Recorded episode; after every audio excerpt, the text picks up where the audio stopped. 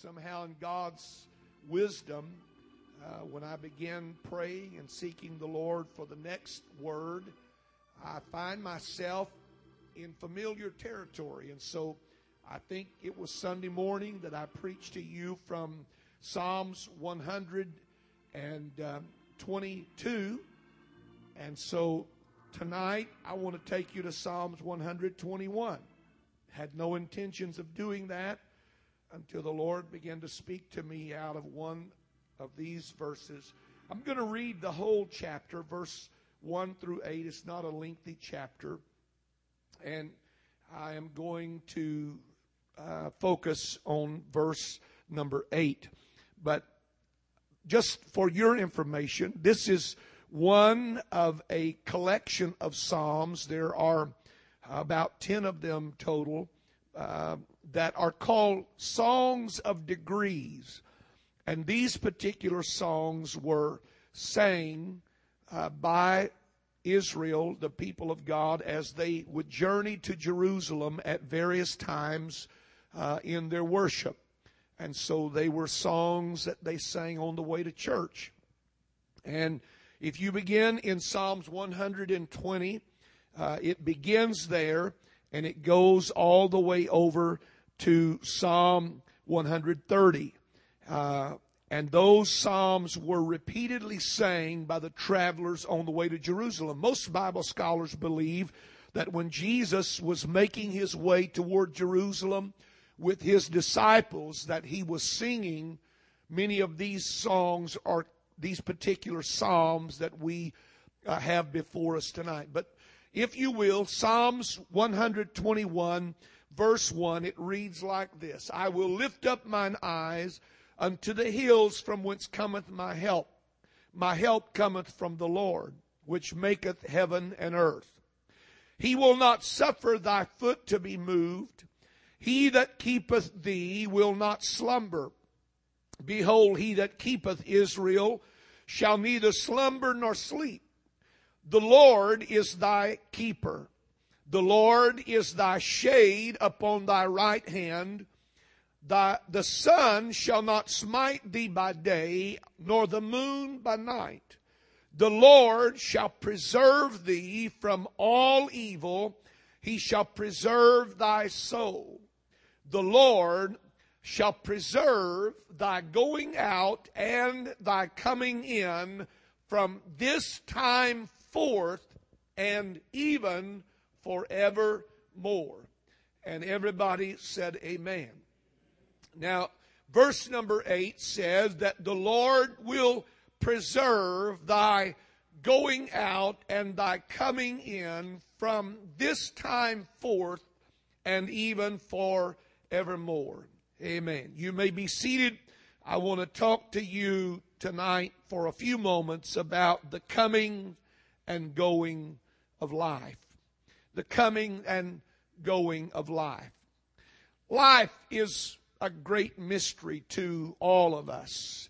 And the reason it is such a mystery, I believe, is because there are so many variables to life. There are so many moving parts to life. And about the time you and I get one part figured out, then something else transpires and we start over. Life is never a static thing. It, it is never an immobile or unmoving thing as we tend to look at it. When we look at life, we look at life in segments where we are right now and we tend to think that that's how life is all over, totally. But the truth is life is never static. Life is a movement. It's like the tides. It is an in, it is an out, it's an up, it's a down. There, there is a certain rhythm to life. And you and I need to remember that because, listen to me, if life is down for you today, just remember that it will not always be down.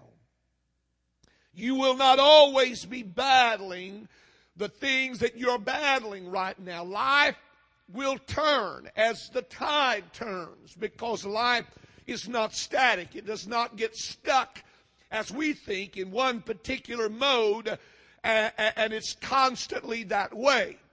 If life were more predictable, most of us think that it would be more bearable because it is that unpredictability of life that gets all of us. It's what we don't know that's coming down the road. We don't know what a day will hold. We don't know what tomorrow is going to bring. We don't know how the future is going to turn out. And so, in times like that, and when we are facing changing times, and that's where we live right now. Things are changing all around us. It's good to have a song. It's great to have a word that you can go back to to remind you of certain things about God. Now, it is a fact. This particular psalm was written probably uh, as Psalms 22 uh, during a very desperate time. It is believed that probably written during the time of Hezekiah. Uh, although he did not write the 122nd Psalm, it is believed that he probably did write the 121st Psalm. And it was the time when they were seized, what I mentioned Sunday. It, Jerusalem was under siege of the Assyrians, and it was extremely desperate times. And there, there was in this psalm more than one speaker. There, there was no doubt Hezekiah, who uh, was one of the speakers, but there was also another speaker involved in the psalm. And it is broken down simply verse 1 and 2 was the first speaker, and verses 4 through 8 was the second speaker. And it seems to be that one speaker, Hezekiah, or whoever it was, was contemplating what was before him. He, he was looking down the road. He was looking ahead at what was coming. And he was wondering, like you and I would wonder, how is this all going to work out? How, how is this going to unfold? And so he's looking for help. He is, he is trying to find some kind of encouragement for what he is facing. And how is life at this particular moment going to evolve? And where does this road lead us? And where will we find help in this time? And he receives an answer, and that answer is in response to uh, his statement in the beginning, his search for where he will find help. He said, I will lift up mine eyes unto the hills. And most scholars agree that the way it is written in your version and mine, the King James Version, is not really accurate. It was not a statement, it was a question. I will lift up mine eyes unto the hills. And the question was, where does my help come from? And when he looked at those hills, he realized that those hills were not the answer to his problem. That was not where his help came from. And in verse 2, he answers his own question by saying, My help will come from the Lord. And then another voice chimes in. And many Bible scholars believe that it was probably the prophet Isaiah who responded to Hezekiah's statement. Where am I going to find help in my time of trouble? Where am I going to find help in these desperate days? And this second speaker directs him towards some very important facts that he needed to remember and things that he needed to know about God. And it was this that God has a remedy for every one of life's weaknesses. And God is our helper. God's has an answer to every one of our problems. You need to say that to yourself right now. God has an answer to every one of my problems. Every one of them.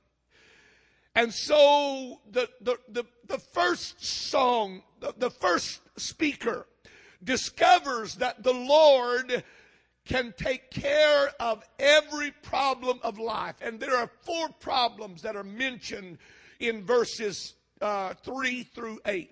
There is the problem of weariness. There, there, there's mentioned in those verses a, a slipping foot or a sleeping person.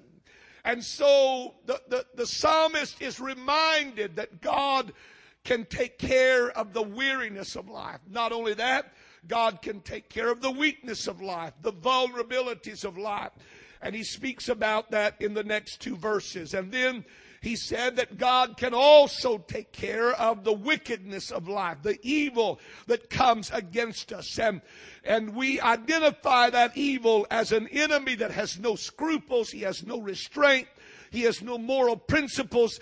And the promise of God is that when we are dealing with spiritual forces like that, God is going to be our help. And then he mentions the fourth thing, and that is the walk of life, the going out and the coming in. And there are several promises that are mentioned that would be great for us to study, but what drew my attention was this last statement that the Lord made, and it was that He will preserve thy going out and thy coming in. Everybody say that with me. He will preserve my going out and my coming in. I like the word preserve. Everybody say preserve. Preserve. Everybody say it a little louder. Preserve. Preserve. That means protect. Everybody say protect. It means to guard. Turn to somebody and say guard. Amen. It means to watch over. Everybody say watch over. Or to keep. So when God promise is that He would preserve my going out and my coming in. God's promise is that He would protect, He would guard, He would watch over, and He would keep the progress of my life. And the promise of God is that whatever the movement of my life is, whether it's out or whether I'm coming in, whatever that entails, whatever that statement going out, coming in involves, that God's promise is that He is going to guard that aspect of my life. He's going to protect that aspect of my being. He's going to watch over and He's going to keep me during that coming and going. He's going to keep me during that movement in life. And so here is a word for anyone to turn to when you feel like maybe you failed or when you feel like there are more questions than answers in life or maybe when life gets heavy and days are dark and nights are long and you begin to wonder where God is in my particular situation right now. God gave a promise that he would preserve my going out and my coming in. So hang with me for just a moment because uh, there's something exciting about that. Here is a word of promise and life needs that kind of promise because in the flux and flow of life, here is a pledge from God that He is going to help us. And as life grows more complicated and as life gets harder to understand and as life is more difficult to deal with, this is a promise from God that He will preserve my going out and my coming in. Whatever the threat to life is, the danger that always lurks in things is dwarfed in the promise of the king. I will preserve you. I'm going to keep you. I'm going to take care of you. Whether the pain or the problem of life is in the going out or whether it is in the coming in of life, the promise is God is going to be with us. So the principle is simply this that no matter the direction life is going, if you are a child of God, He said, I'm going to preserve you. Amen. I'm going to preserve you. I'm going to keep you. I'm going to guard that aspect of your life. Now, this phrase, going out and coming in, speaks uh, obviously of the ordinary things of life, the daily rituals, the common tasks, but it also speaks of other times. Going out suggests the action of the morning. When a person gets up in the morning, They are at their full strength. Their strength has been renewed by the rest of the night. Their purpose is refreshed. Their mind is ready to go. Their enthusiasm is at its peak. It's really speaking of when we are at our best when we're going out, when we're at our peak, when we're at our, our optimum, when everything is going our way, when everything is working in our favor, when we're living with purpose and, and we're living on purpose and, and we're not wondering what's going to happen or where we're going to go. We go with purpose and we live with purpose. Going out speaks of that keen edge of life that we have where we know where we need to be and we know what we need to do and we know where we are and everything seems to be settled. God said, I'm going to preserve that part of your life.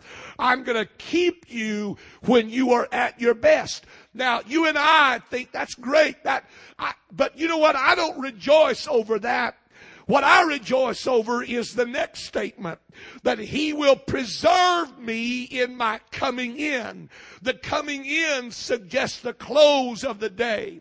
That's when your strength is spent. That's when your vision is dull. That's when your enthusiasm is lost. That's when you crawl through the door with disappointment. That's when you come back wounded by the conflict of the day. That's when you come in and you're down. That's when you come in and you're discouraged. That's when you come in and you're not at your best. That's when you come in and you're weak and you're vulnerable. The Bible said that when I am there at that point in my life, that God is going to protect that part of my life just as much as He does when I am at my best, when I am at my peak and I'm doing everything right. God said, I'm going to protect you. I'm going to preserve your life when you're not at your best, when you're not at the top of your game, when you're not living to your optimum potential, God said, I am going to protect your coming in and your going out. That's a good thing to know. Because most of us tend to beat ourselves up when we get down. And most of us tend to be harder on ourselves than we are on anybody else. But you need to remember what God knows about you. And that is, He's going to protect you when you're at your best or when you're not at your best. He's going to watch over. He's going to guard. He's going to keep the enemy at bay. He's not going to allow him to just run roughshod over your life. That's a great thing to know. Amen. It's good to know that when I'm not at my best, God is still looking out for me. Praise God. It's good to know that when I'm not on best terms with Him, He's still taking care of me. Praise God. I remember hearing Brother C.R. Freed talk about when uh, his daughter was killed or died, and uh, it was such a traumatic thing in their family. He was very close to her. And uh, for a long time, Brother Freed dealt, he struggled with the loss, not understanding why God let it happen. And he made the statement one time. He said, For a long time, me and God were not on speaking terms. And they would come to the table to sit down, and he would just start eating his food. Now, this is a preacher, this is a pastor. And he said, I just start eating my food. So my wife stopped me and rebuked me. And, and, and she said, You need to pray. And, and he said, I didn't want to pray. I didn't feel like praying because I was mad at God. I was angry at what had happened in my life. And he said, But you know what I found out? That even when I was angry at God and I was mad at what happened to me in life and how life had treated me and how I had been handled, he found out that God still protected him. God still preserved him. When he could have slipped off the edge and been dissolved in a mist, God kept a hedge around him. God kept watching over him, guiding him, leading him, even when he wasn't on speaking terms with God. God. Was still protecting him. God sent me to tell somebody here tonight that's not at your best right now. And if you would be gut wrenching honest with yourself, you would have to give yourself a D minus as far as your grade in life. But even when you're at a D minus, even when you're failing in life, even when you have flunked out the course of life. The promise of God's word is that He is going to protect me even during those times in my life. Somebody ought to say amen. The promise is simply this, that God's blessing is on both seasons of life, the good and the bad when things are going well and when things are not going so well. Both are to know the love and the grace of God. God's grace is along the entire road of life not just the segments when I am crossing all my T's and dotting all my I's, but God's grace is along that stretch of road when I'm stumbling and I'm making a mess of things. There's still grace. There's still mercy. There's still the love of God that's reaching out for me, that's trying to help me and encourage me. And there are days when I go and I know that I have purpose and I know that I have what I need and there is no shadow of doubt in my life. But there are days when I stumble out of bed and I wonder what is coming down the road and you wonder if we are still His and God's promise is that His blessings do not desert us when the season of life changes. Amen. Some of you are going through a season from hell right now. And you may feel that he is nowhere to be found, but he's, he's there. The psalmist said, even if I make my bed in hell, thou art there. Amen. You know what that tells me? That before I ever, ever got to that place, he was there. He, he wasn't getting there. He wasn't on his way there. He was already there. When those boys stepped into that fiery furnace, the Lord didn't have to go somewhere to get to them. He was already there waiting on them. So what am I saying? I'm saying that no matter what the season of life, you may be up tonight, everything may be going your way, or you may be as down, as low as a snake's belly, and you don't feel like you'll ever be able to lift your head, but I came to tell somebody tonight that God protects and He watches over me then, just like He does when I'm doing the very best that I know how to do. That's a commitment that God has made to me because He loves me. Amen. Somebody say He loves me. He is with us at the beginning and the end and in the in between. The Bible said in John 13 and 1, having loved his own, he loved them unto the end. Praise God. I'm glad he loves us to the end. It's important to remember that your present circumstance or nothing else that happens can change his feelings and his promises toward you and I. Amen. God is there to help us on either side of the threshold of life. Whatever the change of the setting of life is, He's there. When one is unsure of the future and you're looking down the road and you're wondering, how is this all going to unfold? And how am I ever going to get through this? God said, don't worry. I'm going to protect you so you can. Praise God. God has promised and He has given an answer to my quandary. How am I going to get through? He's going to help me get through. Amen. How am I going to get better? He's going to help me get better. How am I going to overcome this? He's going to help me overcome this. How am I going to put this behind me? He's going to help me put it behind me. Because his promise is, I will preserve your going out and your coming in. Somebody ought to say, Praise God. Come on, let's lift our hands to Him right now and give Him thanks for that promise. Hallelujah. Every day with Jesus is sweeter than the day before. Let's stand to our feet, everybody. Praise God. Praise God. Praise God. Praise God. My going out My coming